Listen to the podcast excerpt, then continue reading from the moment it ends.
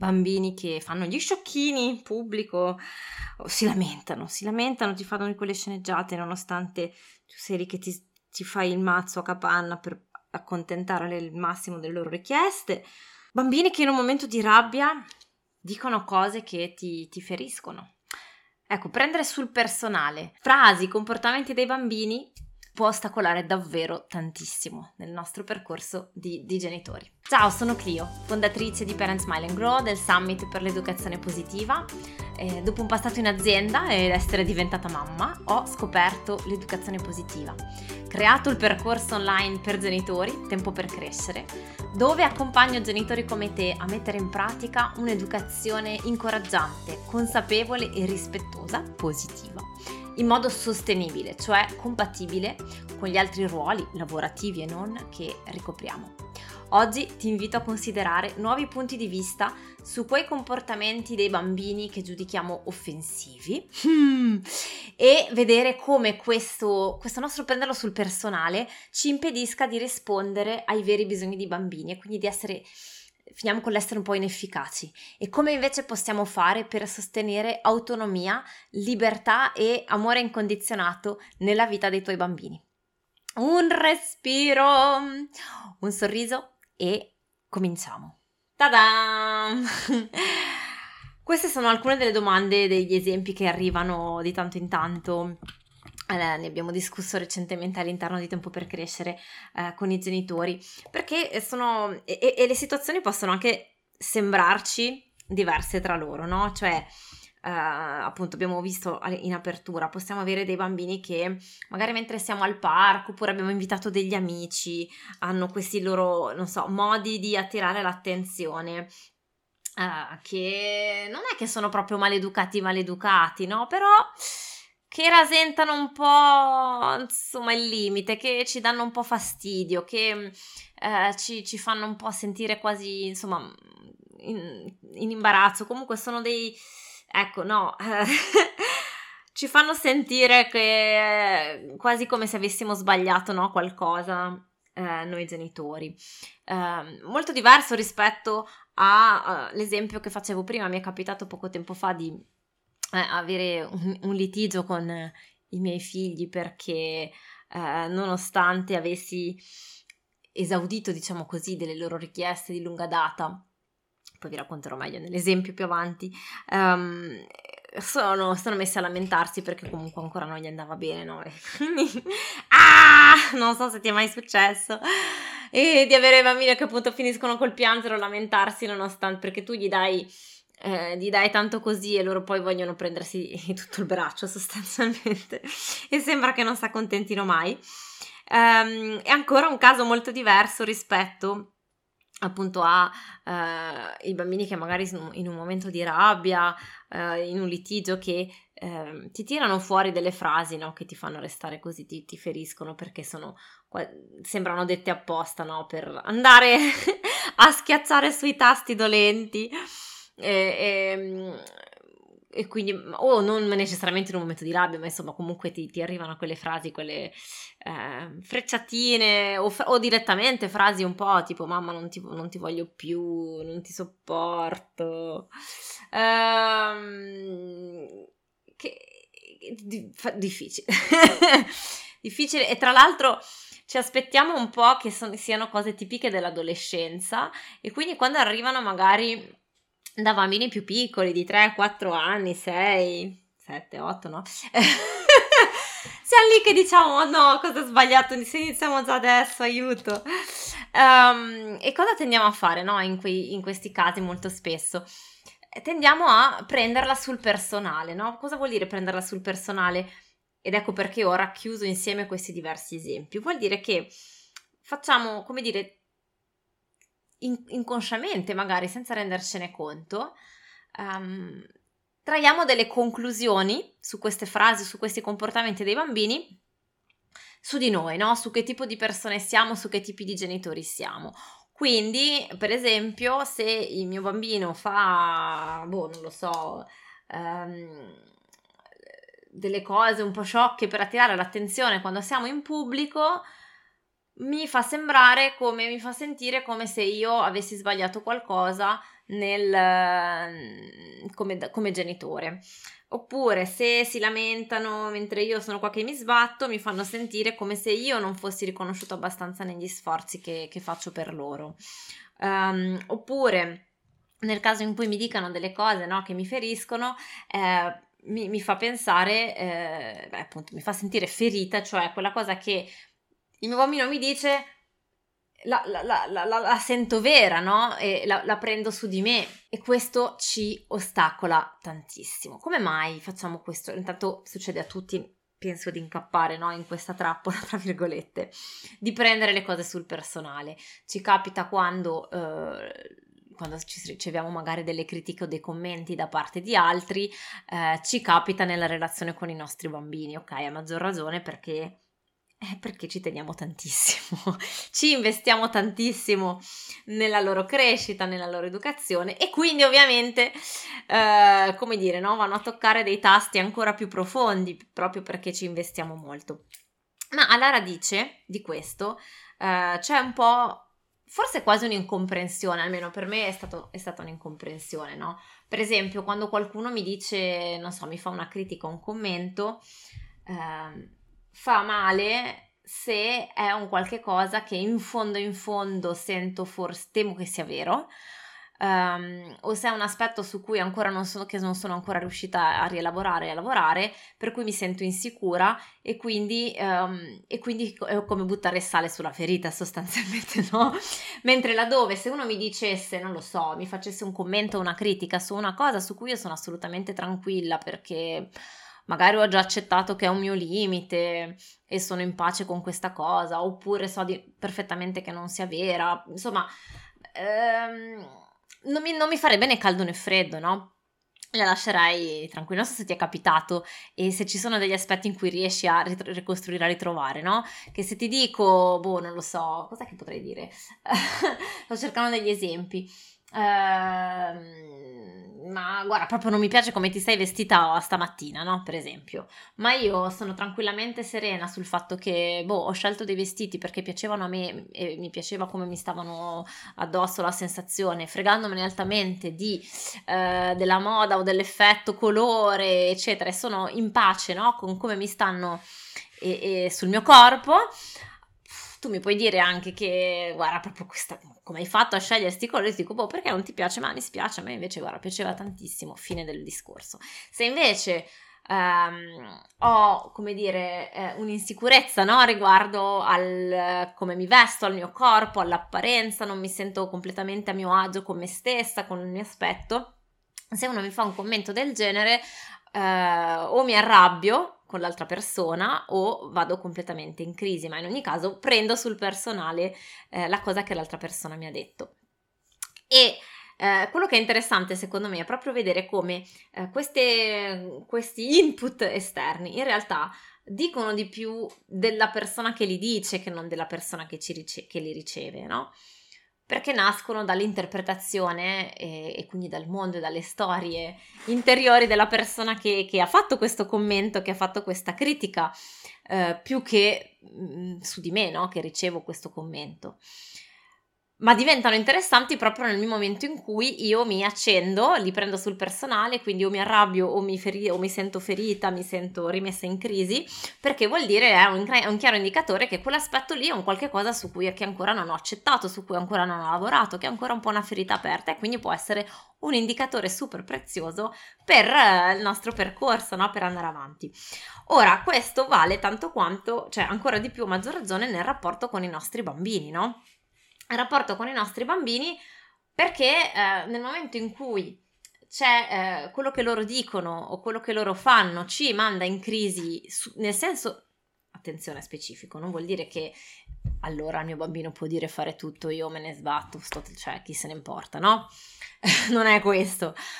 Però è diverso essere lì in osservazione e, e vedere il comportamento o, o la frase eh, del mio bambino, della mia bambina, come degli indicatori di qualche cosa, no? E quindi dire, ah, caspita, attenzione, sono già due, tre, quattro giorni di fila che mi fa delle frecciatine su questa cosa, oppure è da un mese che quando siamo in questa situazione mi tira fuori questo comportamento, forse c'è qualcosa. Cosa posso fare per andare a scavare, andare a capire cosa c'è sotto, eventualmente cercare aiuto se mi serve aiuto, darmi le risorse che mi servono per capire dov'è il problema, se c'è un problema, se, come faccio ad aiutare il mio bambino in questo senso. Questo è un modo, come dire, efficace no? di guardare eh, ai comportamenti dei nostri bambini o le loro frasi, le loro emozioni come un, un segnale che parla di loro, no? del loro percorso. Certo che indirettamente parla anche di noi, perché siamo noi che li stiamo accompagnando nella crescita, ma in primis parla di una loro difficoltà, di una loro emozione, di un loro bisogno. Molto diverso invece andare completamente in crisi o arrabbiarci e quindi prenderla come il segnale di una nostra mancanza. Ok? E ripeto ancora questa differenza perché mi sembra importante.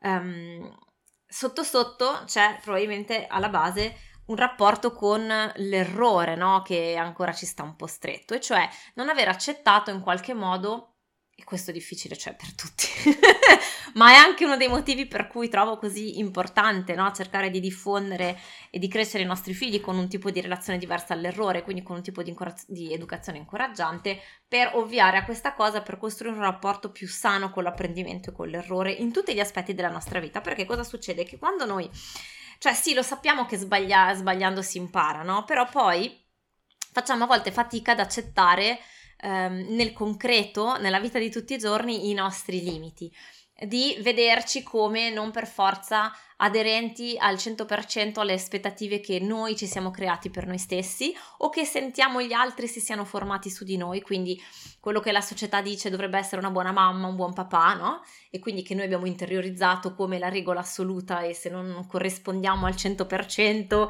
eh, allora aiuto, c'è qualcosa che non va, quindi vuol dire che io sono fallace, quindi vuol dire che io sono sbagliata. Ecco, è quando interiorizziamo cioè abbiamo capito che eh, è impossibile essere genitori perfetti, no? Però poi nel concreto ci identifichiamo a tal punto con quello che facciamo e quindi con il risultato e quindi con eventualmente gli errori che sbagliare, eh, incontrare degli ostacoli, non aderire al 100% alle nostre aspettative va a, a come dire, a, a determinare una nostra eh, mancanza nel nostro essere, no? Come persone. Non sono abbastanza, sono una persona fallita, sono una persona sbagliata perché ho commesso un errore.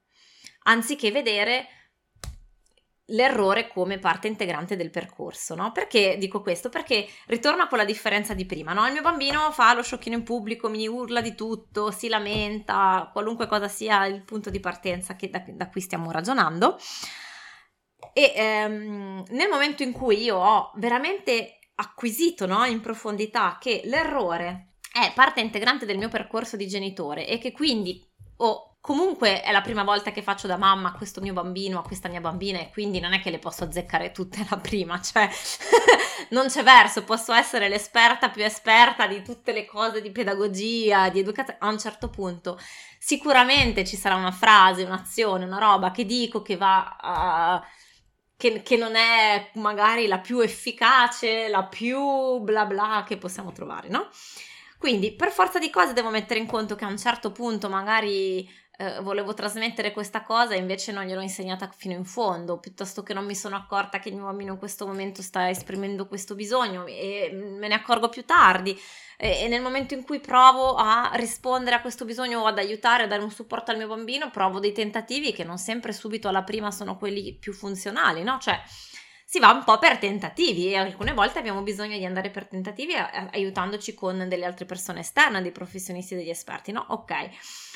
Però Ecco, questa relazione eh, dove capiamo che è, parte integrante del percorso fa sì che, ok, osservo il mio bambino che fa questa cosa, capisco che ha un indicatore di un, di un bisogno, di un qualche cosa che il mio bambino sta esprimendo, è chiaro che quindi magari forse eh, non, non, ci sono arrivato prima, non, non, ho saputo fornire il supporto prima, a parte che non vuol dire necessariamente che um, abbiamo sbagliato qualcosa, può anche essere che il bambino la sta esprimendo in quel momento, ma comunque volendo andare a vedere come tutto una nostra responsabilità, cosa che non è, cioè siamo comunque in due nella relazione e non siamo le uniche figure di riferimento per i nostri bambini, ma comunque anche ammettendo che quello lì è un errore, non prenderla sul personale cosa vuol dire? Vuol dire accettare che è normale che a un certo punto nel nostro percorso proviamo delle cose e non tutte funzionano, che diciamo delle cose di impulso e abbiamo sbagliato, non siamo riusciti a controllarci, a capire, anticipare e, eh, e siamo pronti a prenderci le responsabilità di questa cosa, no? Dicendo va bene, ok, ho sbagliato, guardiamo questo errore, come mai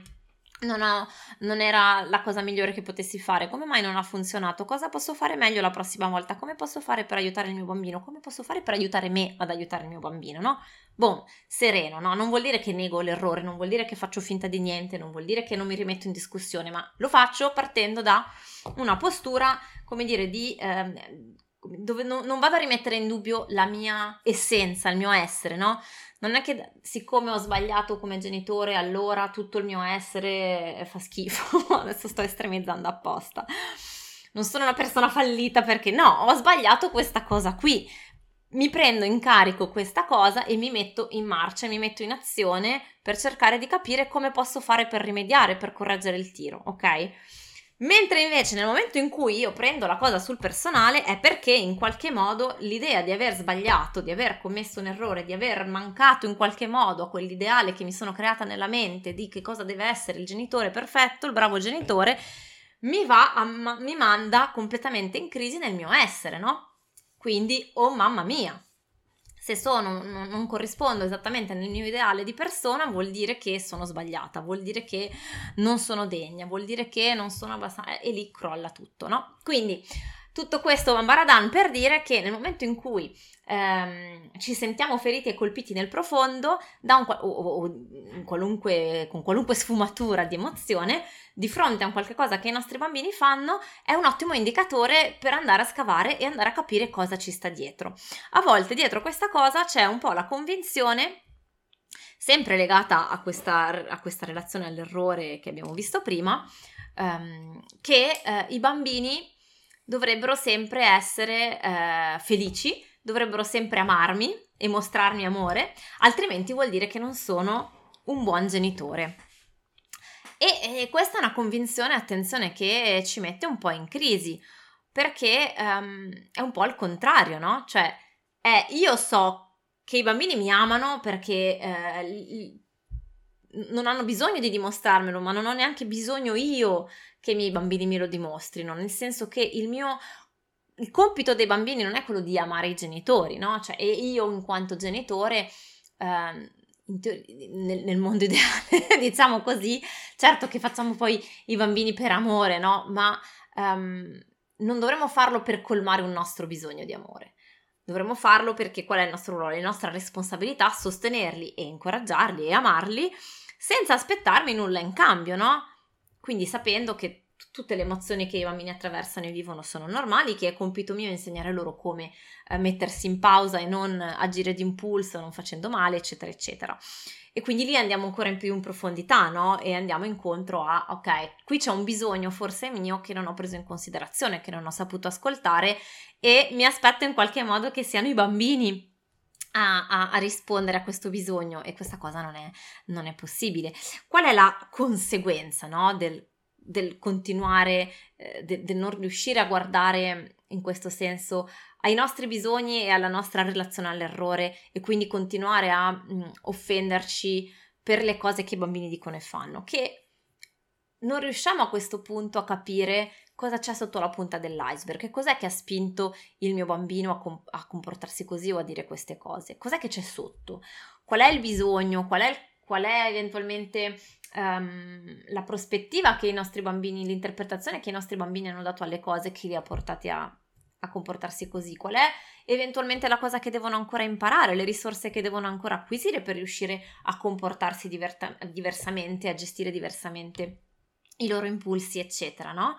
E quindi se non riesco a capire qual è il bisogno che sta alla base, non riesco a comunicare neanche al mio bambino che sto capendo che quel, quella roba lì è perché c'è, c'è, un, c'è un'emozione, c'è un bisogno più profondo sotto. e quindi non posso neanche, eh, come dire, creare questa connessione nei loro confronti, quella complicità e alla lunga, ovviamente, qui non stiamo parlando del singolo episodio, naturalmente, no? Stiamo parlando di un qualche cosa di ripetuto di, di lungo periodo, non riusciamo a questo punto a dare um, quella base sicura perché possano diventare eh, futuri adulti indipendenti, non codipendenti con noi, indipendenti, cioè il loro compito non è quello di rendere felice me o di dimostrare che mi amano. Io penso ai miei bisogni e insegno ai miei bambini come riconoscere i loro e prendersi cura lo- dei loro, legittimando inizialmente no, i loro bisogni, quindi ascoltando, capendo che dietro quei comportamenti che loro hanno c'è un bisogno che ha, ehm, come dire, che ha tutta la legittimità di essere espresso, semplicemente dobbiamo insegnare loro a capire qual è questo bisogno e a capire come esprimerlo in un modo eh, rispettoso, in un modo Uh, come dire, uh, integro e non andando contro gli altri, uh, che sono cose anche molto complesse, no? Facciamo tanta fatica, penso, anche noi adulti, proprio perché non siamo abituati a pensarla in questo modo. però vedi la, la differenza, no? Come si fa? Qual è l'opposto di questa cosa? Nel momento in cui ries- riesco a vedere le frasi dei bambini, i comportamenti dei bambini come il riflesso di una prospettiva momentanea dei bambini stessi o uh, un bisogno momentaneo, momentaneo o, o, che si è accumulato nel tempo, no? Ma comunque il riflesso è una fotografia, no?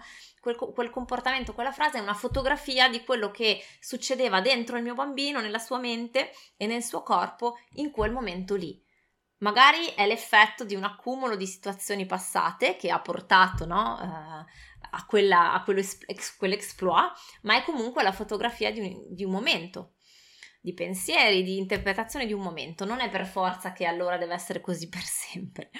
E se io parto da questa convinzione, no, che è una mia responsabilità sostenere e incoraggiare i miei bambini senza per forza aspettarmi nulla in cambio e partendo da una, come dire, da un aver colmato il mio bisogno di amore eh, io stessa, allora riesco a guardare a questo comportamento uh, dei miei bambini e a cercare di capire, ok, mi hanno detto questa frase di bruttissima, di rabbia.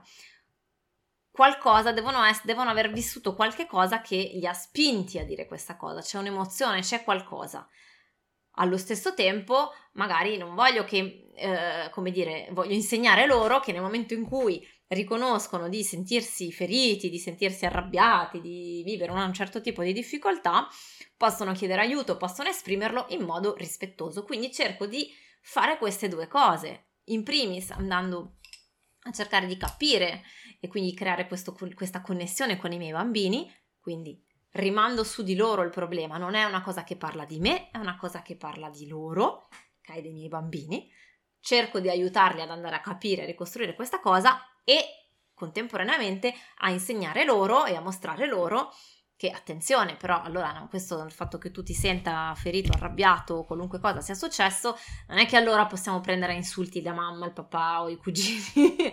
ok, quindi però lo faccio come dire, partendo da una posizione di sicurezza mia, non da una posizione di ecco, vedi, mi hai, mi hai ferito, mi hai offeso, mi sento. Eh.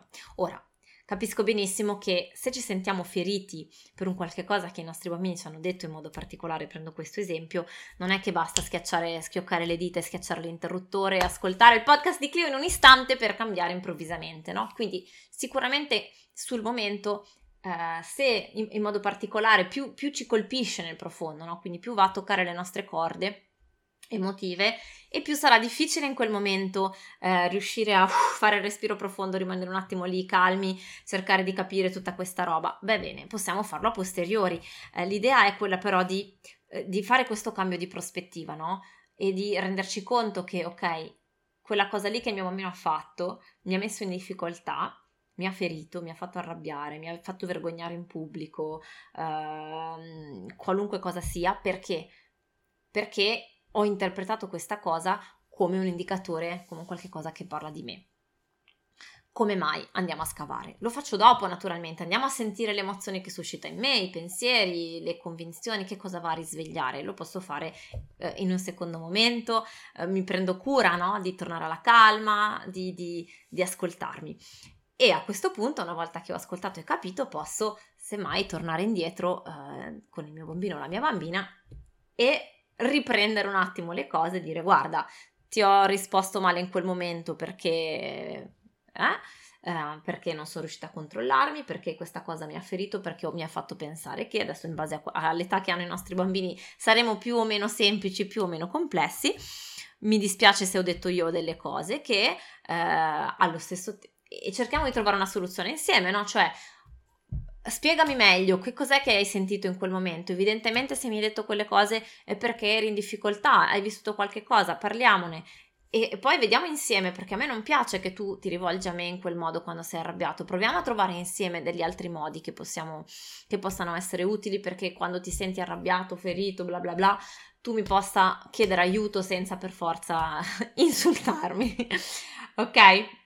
Fammi sapere cosa ne pensi, so che partendo da un comportamento così poi siamo andati a scavare in profondità, e adesso magari mi stai ascoltando dal mare, sei lì che dici oh ma non voglia di... però le vacanze sono un momento super propizio perché tante volte eh, ci troviamo appunto in situazioni tipo eh, bambini magari che sono più stanchi, le routine che sono tutte un po' stravolte, quindi più facilmente magari possono venire fuori i litigi, le frasi o situazioni in pubblico in cui ci sentiamo a disagio perché i nostri bambini magari hanno fatto qualcosa davanti agli altri e quindi può essere un'ottima occasione per iniziare a osservare no? in quali situazioni eh, ci sentiamo un po' smossi all'interno e iniziare a vedere cosa succede. Ci sentiamo la settimana prossima e un grande abbraccio!